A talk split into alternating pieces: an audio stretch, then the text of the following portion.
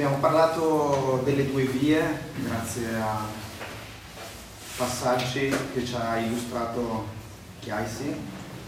Abbiamo parlato della nostra cittadinanza e parleremo ancora di queste due vie. Ci sono delle vie che sono giuste e delle vie che sono peccaminose. E vedremo come le vie peccaminose non hanno conseguenze solo sulle nostre vite, ma creano anche un ambiente adatto affinché il peccato possa proliferare anche nelle vite degli altri. Quindi quello che facciamo ha conseguenze non solo su di noi, ma anche sulle generazioni dopo di noi. Ma nonostante questo, il Signore ritiene responsabile ciascuno individualmente del proprio peccato. Vedremo anche qualcosa di bello però scopriremo come il bene sia mille volte più potente del male e Cristo è l'esempio perfetto di questo. Ora, per vedere queste cose riprendiamo lo studio del primo libro di Re che avevamo lasciato in quel periodo di tempo di 70 anni che sta tra il re Salomone e il re Acab. E vi ricordo che il re Acab è poi il re sotto il quale eserciterà il suo ministero il profeta Elia, che è diciamo, un nome molto conosciuto. Vi ricordo anche che queste storie sono scritte e parlano di tempi antichissimi. A quei tempi qua in Italia c'erano gli Etruschi, quindi stiamo parlando veramente di, di tempi molto antichi, ma benché siano così antichi ci parlano di cose che sono ancora attuali, che sono ancora uguali e, e questo da un certo punto ci stupisce, ci meraviglia, ma ci dice anche quant'è grande la parola di Dio, perché anche se le storie sono antiche, la parola di Dio dura in eterno e ci parla di cose che sono attuali anche adesso, dopo migliaia e migliaia di anni. Avevamo visto come Salomone alla fine della sua vita non si era comportato troppo bene, aveva preso delle mogli straniere che gli avevano pervertito il cuore e aveva iniziato a costruire degli alti luoghi per altre divinità di fronte a Gerusalemme. E proprio per questo viene un giudizio su Israele che viene profetizzato e questo giudizio è che il regno di Israele si spaccherà in due. Alla discendenza di Salomone rimarrà solo il regno del sud, della tribù di Giuda, mentre Israele si staccherà e si separerà al nord, creando diciamo, il regno di Israele. E abbiamo anche visto in eh, quello studio che parlava dei cattivi consigli come Veramente questo è un periodo in cui i consigli abbondano, ma sembra che tutti seguano il consiglio sbagliato. Abbiamo visto Roboamo, che è il figlio uh, che è succeduto a Salomone, il quale, se vi ricordate, aveva preso i cattivi consigli dei più giovani e aveva aumentato le tasse. E proprio questo aumento delle tasse ha portato poi Israele a staccarsi dalla tribù di Giuda come aveva predetto il Signore mentre dall'altra parte in Israele prende il potere questo Geroboamo, anche a Geroboamo è data un'occasione da parte del Signore, no? Di iniziare una nuova dinastia regale per far sì che Israele venga condotto nel bene, invece cosa fa? Istituisce una nuova religione con due vitelli, uno a Dan e uno a Betel, affinché tutti gli israeliti vadano ad adorare questi vitelli e non scendano a Gerusalemme, nella tribù di Giuda. E tutto questo periodo sembra un po' un periodo così, per cui ciascuno di questi re ha la possibilità di ricominciare da zero, ma sembrano preferire le strade dei loro padri e perseverare nelle loro vie di peccato. Così se andiamo al capitolo 14 del primo libro dei re,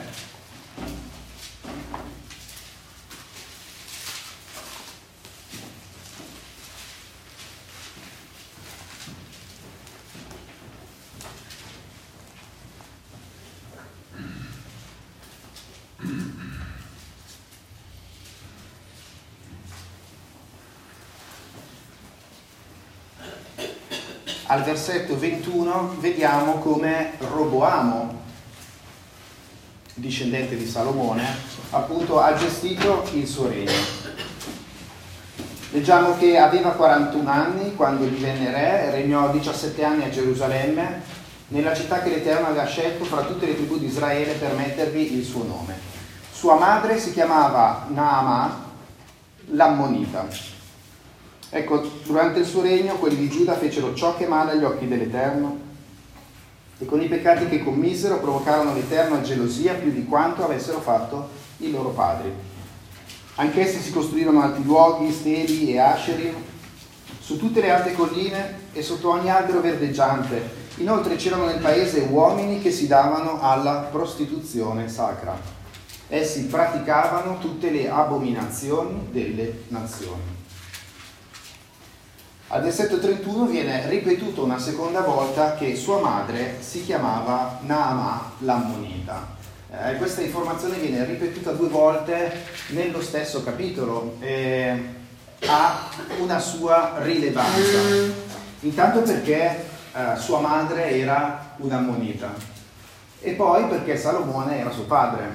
Questo significa che questa madre, che era un'ammonita, era una delle mogli di Salomone quindi una di quelle mogli che non appartenevano alla stirpe di Israele, a cui Salomone si era unito e per la quale probabilmente aveva costruito anche un tempio, un alto luogo per le divinità. Ora, cosa significa essere un'ammonita? Qual è il problema di essere un'ammonita? Eh, se noi torniamo al capitolo 11 del libro dei Re,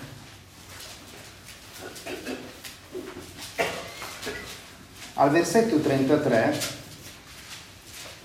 ci viene detto, essi mi hanno abbandonato, si sono prostrati davanti ad Ashtoret, la dea dei Sidoni, davanti a Chemosh, il dio di Moab, e davanti a Milcom, il dio dei figli di Ammon e non hanno camminato nelle mie vie per fare ciò che è giusto ai miei occhi e per osservare i miei statuti, i miei decreti, come fece suo padre Davide.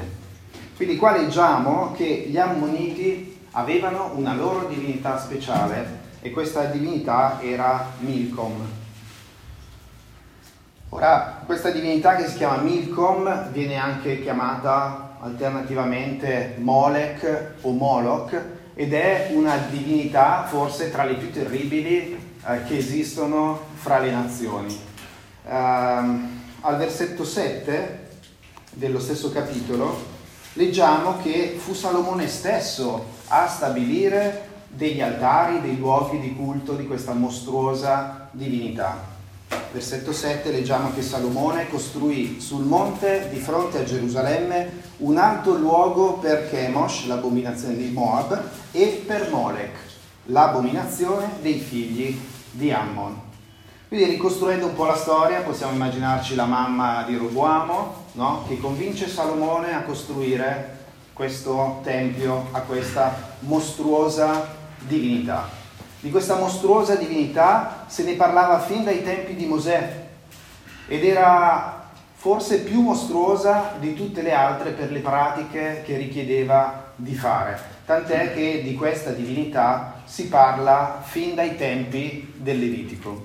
In Levitico, capitolo 20, leggiamo qualche versetto a proposito.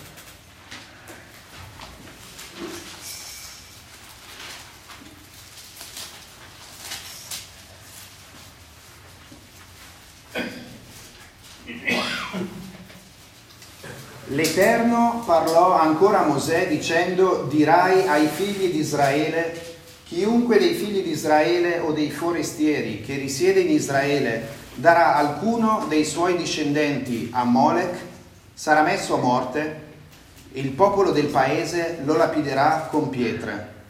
Lo stesso volgerò la mia faccia contro quell'uomo e lo sterminerò in mezzo al suo popolo perché ha dato dei suoi discendenti a Molech per contaminare il mio santuario e profanare il mio santo nome.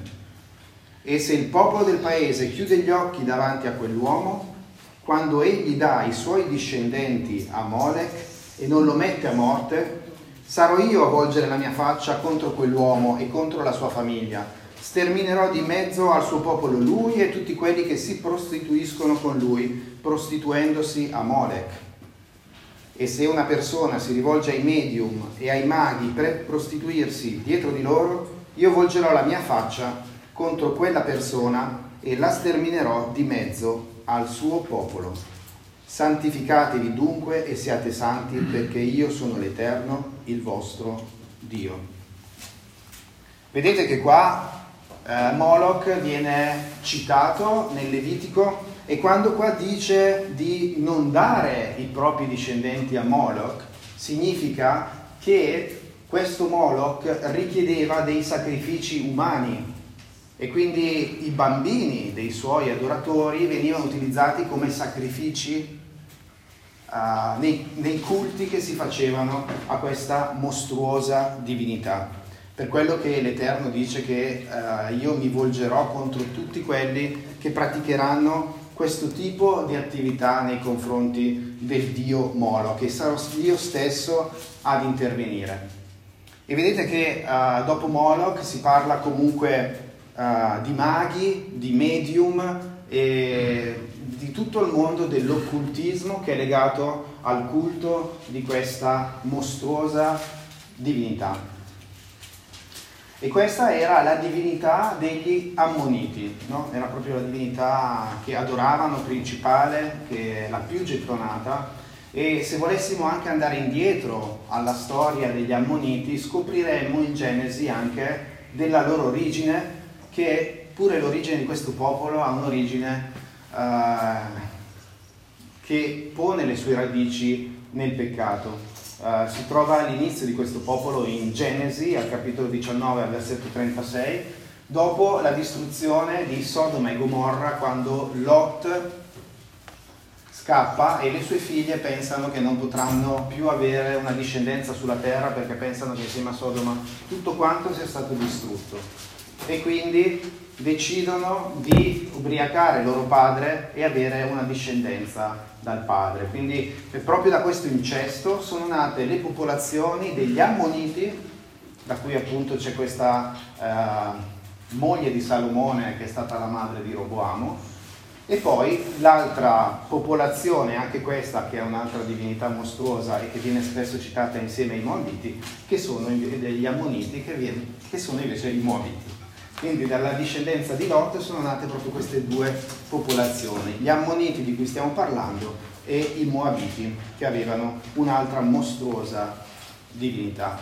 Vedete come passano le generazioni e sembra quasi che uh, no, da un solo peccato fatto dalle figlie di Lot poi ci sia la permanenza di una condizione e di un ambiente malevole che favorisce il peccato di generazione in, in generazione.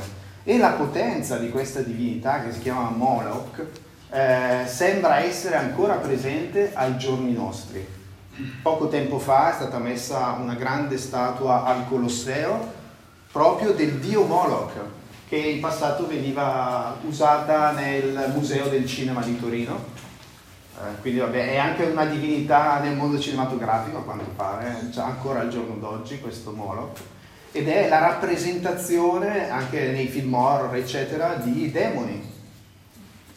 E non è certo una coincidenza che sia sempre lo stesso nome e la stessa rappresentazione che viene riproposta, e perché è stata messa nel Colosseo? È stata messa in occasione della mostra sull'inferno per festeggiare eh, l'anniversario di Dante. Ma eh, dietro diciamo, tutte queste etichette culturali, il culto di Moloch prosegue di generazione in generazione fino ad arrivare proprio di fronte a Roma. E vedete quindi quanto sia persistente questo tipo di pratica, di pratica occulta. La Bibbia ci parla dell'adorazione degli idoli, gli idoli non sono altro che pietra, metallo e oro, ma dietro questo metallo e oro si nasconde l'attività demoniaca di voler trascinare le persone in culti e religioni che sono all'opposto rispetto a quanto Dio ha ordinato. E Dio odia queste pratiche ed è pronto a estirpare dal suo paese chiunque dia in sacrificio i propri figli a questa mostruosa divinità. Ora, eh, questa persistenza di peccato attraverso le generazioni eh, ci riporta alla mente quello che Dio stesso dice in Esodo al capitolo 20. E forse non è un caso che lo dica proprio dopo aver parlato della costruzione di immagini. Se andiamo in Esodo, capitolo 20, proprio il capitolo in cui Dio dà i famosi dieci comandamenti al suo popolo e uno di questi comandamenti al versetto 4 è di non farti scultura alcuna, né immagine alcuna delle cose che sono lassù nei cieli o qua giù sulla terra o nelle acque sotto la terra, e non ti prostrerai davanti a loro e non le servirai, perché io l'Eterno, il tuo Dio, sono un Dio geloso che punisce l'iniquità dei padri sui figli fino alla terza e alla quarta generazione di quelli che mi odiano e uso benignità a migliaia a quelli che mi amano e osservano i miei comandamenti. No? Si passa dalla scultura, le immagini, l'idolatria per dire io, Dio, punisco il peccato non solo su quella generazione, ma anche 3-4 generazioni dopo. Quindi uh, questi tipi di attività non hanno conseguenze su, su chi le pratica, ma anche sulle, conse- sulle generazioni successive. Ma la buona notizia che viene data al versetto 6 è che invece le pratiche opposte, cioè quelle che piacciono a Dio e che onorano Dio, portano benedizioni fino alla millesima generazione. E qui veramente possiamo percepire quanto di gran lunga sia più potente il bene di quanto non lo sia il male. E questo tutto il contrario di quanto ci dicono le filosofie orientali. Mm? E il fatto che i figli paghino le conseguenze in un certo senso di quello che hanno fatto i padri non significa che però i figli saranno chiamati davanti a Dio a rendere conto dei peccati dei padri. E neanche significa che i figli sono giustificati nel peccare, ma restano responsabili davanti a Dio della scelta che faranno nell'ambiente corrotto nel quale si troveranno a vivere. Quindi non esistono alibi davanti a Dio, ma nonostante i peccati dei nostri padri, tutti abbiamo la possibilità davanti a Dio di ricominciare da zero, perché Dio vuole dare questa possibilità a tutti. Ed è questa possibilità che Dio dava a ciascuno dei nuovi re che salivano uh, su quel trono, ma questi re decidevano volontariamente di seguire gli stessi peccati dei loro padri oppure di farne di ancora più grandi di volta in volta, aggiungendo peccato a peccato. Ora, questo concetto della responsabilità personale è ben raccontato da Ezechiele nel capitolo 18. E qua ci colleghiamo un po' anche ai versetti di Filippesi che abbiamo letto questa mattina. Ezechiele 18.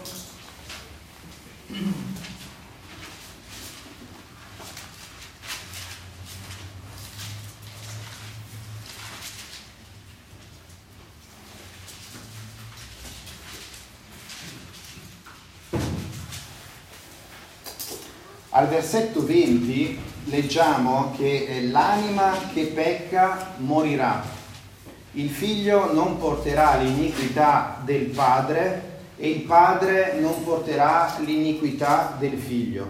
La giustizia del giusto sarà su di lui e l'impietà dell'empio sarà su di lui.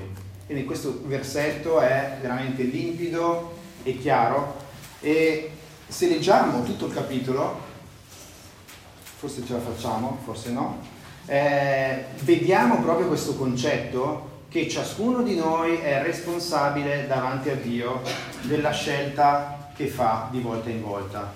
il, il uh, peccatore di convertirsi alla giustizia, il giusto di convertirsi al peccato e poi ritornare di nuovo alla giustizia. Ciascuno porta responsabilmente la propria condanna. Proviamo a leggere alcuni passaggi. Al capitolo 18, al versetto 1, leggiamo che la parola dell'Eterno mi fu rivolta dicendo Cosa intendete dire quando usate questo proverbio circa il paese di Israele dicendo i padri hanno mangiato l'uva acerba e i denti dei figli si sono allegati?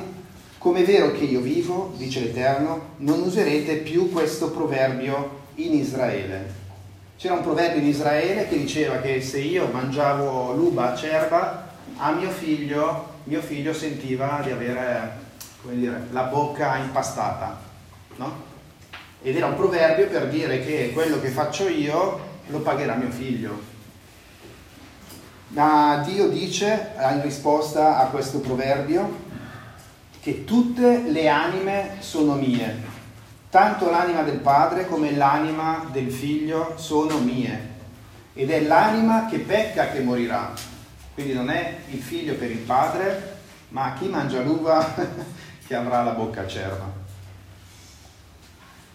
Se uno è giusto e pratica l'equità e la giustizia, se non mangia sui monti, ecco qua non stiamo parlando che non possiamo andare a fare la gita a Serle, ma ci sta dicendo quando si mangiava sui monti, se vi ricordate, questi alti luoghi erano stati costruiti proprio sui monti di fronte a Gerusalemme in opposizione al Tempio di Salomone, quindi era proprio gli alti luoghi in cui si faceva l'idolatria. E si mangiava e si facevano i banchetti per i demoni, un po' come si fa oggi che c'è sempre l'immaginetta della Madonna piuttosto che di Padre Pio, sotto ogni albero, sopra ogni collina, la pratica è uguale, cambia il nome della statuetta, ma è esattamente uguale, ogni luogo carino, ogni alberello, ogni collina deve avere il suo templietto e il suo luogo di idolatria. Se uno non mangia sui monti e non alza gli occhi agli idoli della casa di Israele, se non contamina la moglie del suo vicino, vedete, l'idolatria poi è sempre associata alla fornicazione, non si accosta a moglie mentre impura, se non opprime nessuno, se restituisce il suo pegno al debitore, se non compie alcuna rapina, se dà il suo pane all'affamato e copre di vesti il nudo, se non presta interesse e non dà ad usura, se ritrae la sua mano dall'iniquità e giudica secondo equità fra uomo e uomo, se cammina nei miei statuti, osserva i miei decreti agendo con fedeltà, questi è giusto e certamente vivrà. Già questa frase è un riassunto della volontà di Dio, di adorare solo Lui, odiare ogni tipo di idolo, ma allo stesso tempo anche praticare la giustizia nei confronti del prossimo. E quindi non basta solo bruciare gli idoli, ma bisogna anche essere misericordiosi e giusti nei nostri rapporti con gli altri, rispettare le mogli degli altri, eh, ridare ed essere fedeli nel ridare i debiti, di non prestare con eh, degli interessi da rapina, di aiutare l'affamato, di coprire colui che non ha di vivere e soprattutto di giudicare le cose con giustizia. E poi dice, ma se ha generato un figlio violento che spande il sangue e fa a suo fratello qualcosa di queste cose, e poi ripete queste cose, ecco, um, versetto 13, egli non vivrà, poiché ha commesso tutte queste abominazioni, certamente morrà e il suo sangue ricadrà su di lui. Ma se costui genera un figlio che vedendo tutti i peccati commessi dal padre se ne rende conto ma non li commette e quindi non mangia sui monti, non opprime alcuno, trattiene la mano, eccetera, eccetera, egli certamente vivrà. Suo padre invece, che ha oppresso e ha compiute rapine, sarà lui che morirà per la sua iniquità.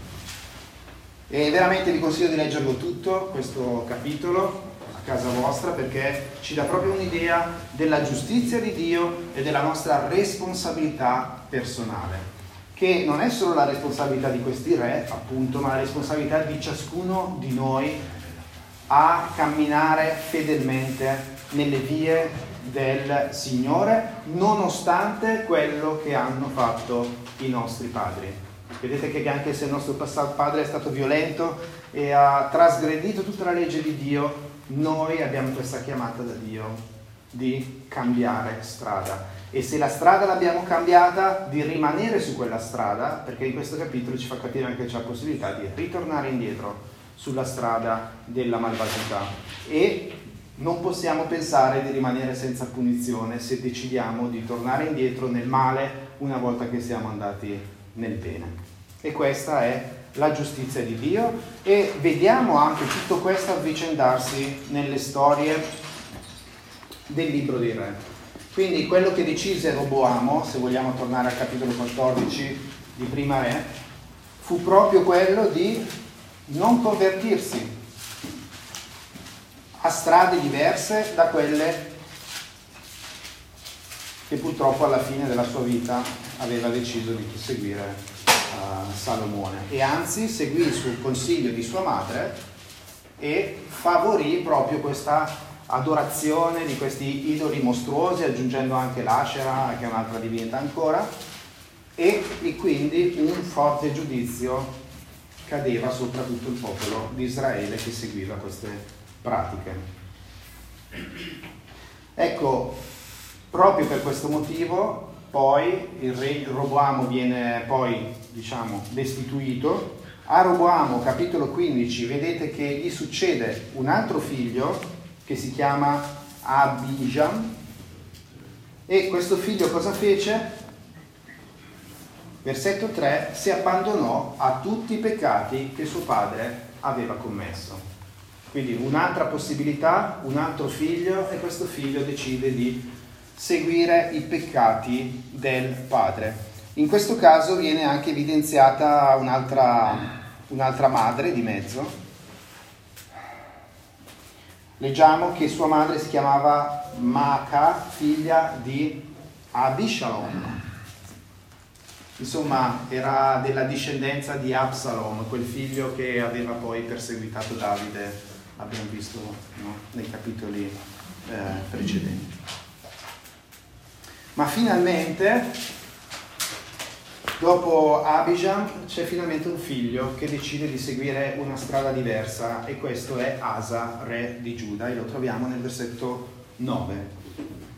Quando Asa iniziò a regnare, regnò 41 anni a Gerusalemme e guardate un po', sua madre si chiamava esattamente come la madre del re precedente. Quindi questi erano fratelli, erano cresciuti nella stessa condizione familiare, uno ha deciso di seguire una via peccaminosa, l'altro, diventato re dopo suo fratello, ha deciso di ritornare al Signore a tal punto che ha destituito sua madre dalla carica di regina perché era lei che eh, spingeva per l'adorazione uh, e per l'idolatria. Quindi un forte atto di coraggio e di presa di posizione davanti a Dio. Quando uh, leggiamo nel Nuovo Testamento, no? chi non odia suo padre e non odia sua madre è degno di me, questo è un esempio, non è degno di me. Perché? Perché se abbiamo maggior amore per i nostri genitori e quindi per amor loro restiamo nell'idolatria e nelle pratiche abominevoli che Dio non accetta, allora non stiamo veramente amando Gesù, lo stiamo solo chiamando per nome. Ma ecco, Asa ebbe invece il coraggio, versetto 13, di destituire pure dalla dignità di regina sua madre, perché essa aveva fatto fare un idolo orribile di Ashera. E Asa abbattò, abbatté quell'orribile idolo e lo bruciò presso il torrente di Kitron.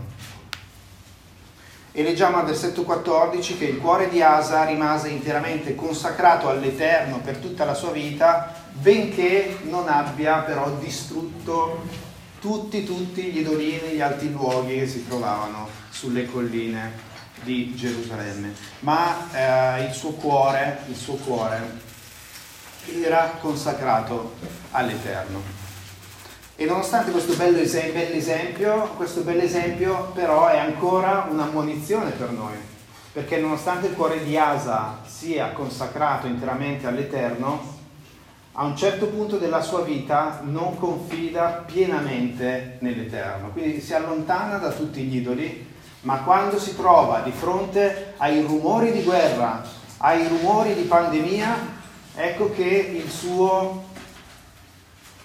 atteggiamento non si rivolge pienamente di cuore verso il Signore per essere salvato anche in queste situazioni molto pratiche della sua vita, ma si rivolge chiedendo aiuto a cavalli e cavalieri stranieri o ai medici, qua viene detto. Uh, leggiamo in seconda cronache quello che succede a questo proposito al capitolo 16.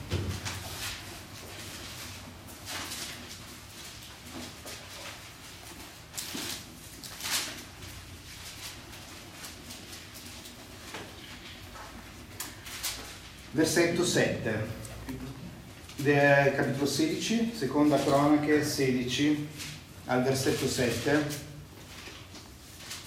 In quel tempo il veggente Anani si recò da Asa, re di Giuda, e gli disse, poiché ti sei appoggiato sul re di Siria e non ti sei appoggiato sull'Eterno, il tuo Dio, l'esercito del re di Siria ti è sfuggito dalle mani.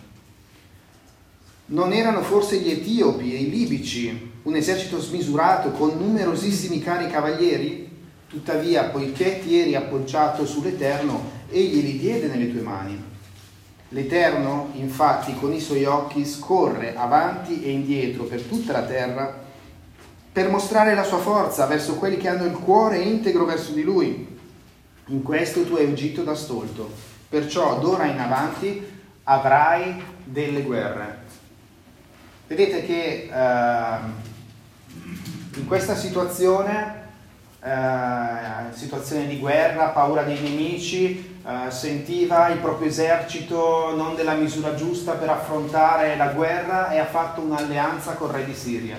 Non so se vi ricordate quel passo della legge regale che abbiamo letto tante volte nell'Antico Testamento in cui c'era un ordine non solo di non avere tante mogli, ma anche di non avere tanti carri e cavalieri, perché sarebbe stato l'Eterno ad aiutare il re di Israele a vincere la guerra. Ma per la paura di essere, diciamo, non all'altezza, guardando solo le proprie forze, anche Asa è caduto in questa trappola e ha chiesto di potersi alleare e di avere aiuto da eserciti stranieri. Ed è per questo che dire, riceve questa riprensione da Dio e la guerra, anziché vincere, sarà persa. Con tanti cavalli e tanti cavalieri si perde anziché vincere. Questo perché? Perché durante la guerra, durante la paura di guerra, e anche adesso noi viviamo in una paura di guerra e potremmo chiederci uh, dove ricerchiamo la nostra forza, il nostro senso di protezione. Ci sentiamo protetti dal sapere che apparteniamo a un paese della Nato e quindi se, se succederà a noi qualcuno ci difenderà? Oppure abbiamo la nostra sicurezza per la grandezza del nostro esercito? Chi ci sta rassicurando in questo momento in cui stiamo vivendo paure di guerra? Il Signore ci dice questo, io sono il tuo esercito e non devi temere alcun male neanche in mezzo alla guerra. E alla fine della sua vita c'è pure la malattia. No? Asa si arrabbia quando riceve questa riprensione, non l'accetta. È arrabbiato e nella sua rabbia probabilmente, come dire, eh, ha conseguenze anche nel suo atteggiamento nei confronti della malattia che lo colpirà alla fine della sua vita. Al versetto 12 leggiamo che egli si ammalò ai piedi, la sua malattia era molto grave, la sua infermità, ma nella sua infermità non cercò l'Eterno, ma ricorse ai medici. Anche qua è un'altra ammonizione per noi, perché se i medici, la medicina, la scienza vengono al primo posto per noi quando ci troviamo davanti a una pandemia, a un'epidemia, a una malattia e l'Eterno non viene neanche chiamato in causa, allora c'è un problema. Le benedizioni, così come le calamità, sono nelle mani dell'Eterno, è Lui che le manda. E il primo che dobbiamo invocare davanti a una malattia, davanti a una pandemia, davanti a una paura, è la sua protezione. E la scienza, la medicina devono essere per noi qualcosa al servizio di Dio, che Dio usa per farci del bene, ma non deve essere qualcosa che sostituisce Dio nella nostra vita. E quindi veramente questo insegnamento è veramente molto attuale ancora anche per noi oggi. Ora, parallelamente a questo, eh, abbiamo visto che abbiamo Roboamo e poi Abia e Asa, quindi solo tre re, mentre invece in Israele contemporaneamente in questi 70 anni ne passano tantissimi, tantissimi direi. Uh, abbiamo Geroboamo, eh, Nadab, Basa, Ela, Zimri e Omri e infine Acab, ma neanche uno di essi fa questa scelta di tornare all'Eterno. E incontreremo Acab poi appunto eh, insieme ad Eliab in uno dei periodi più mostruosi eh, della no? apostati della storia di Israele. Quindi l'unica luce che vediamo in questi 70 anni è il povero Asa, che comunque alla fine diciamo ha questa mancanza, ma la scrittura ci assicura che però il suo cuore comunque è stato consacrato per tutta la sua vita all'Eterno.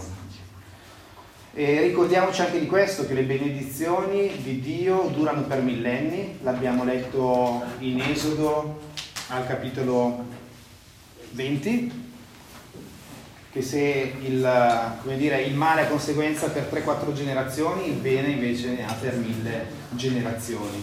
E chiudiamo questo concetto con l'esempio più grande che abbiamo di questo, ovvero che il bene che Gesù Cristo ha fatto per noi è molto più potente del peccato del nostro padre Abramo che ci ha creato questo ambiente, diciamo, malsano nel quale dobbiamo vivere e prendere responsabilmente una posizione per Dio. Eh, leggiamo in Romani al capitolo 5.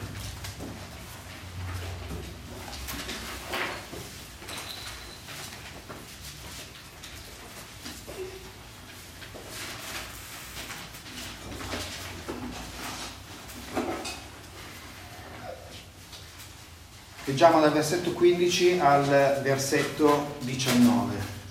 La grazia non è come la trasgressione.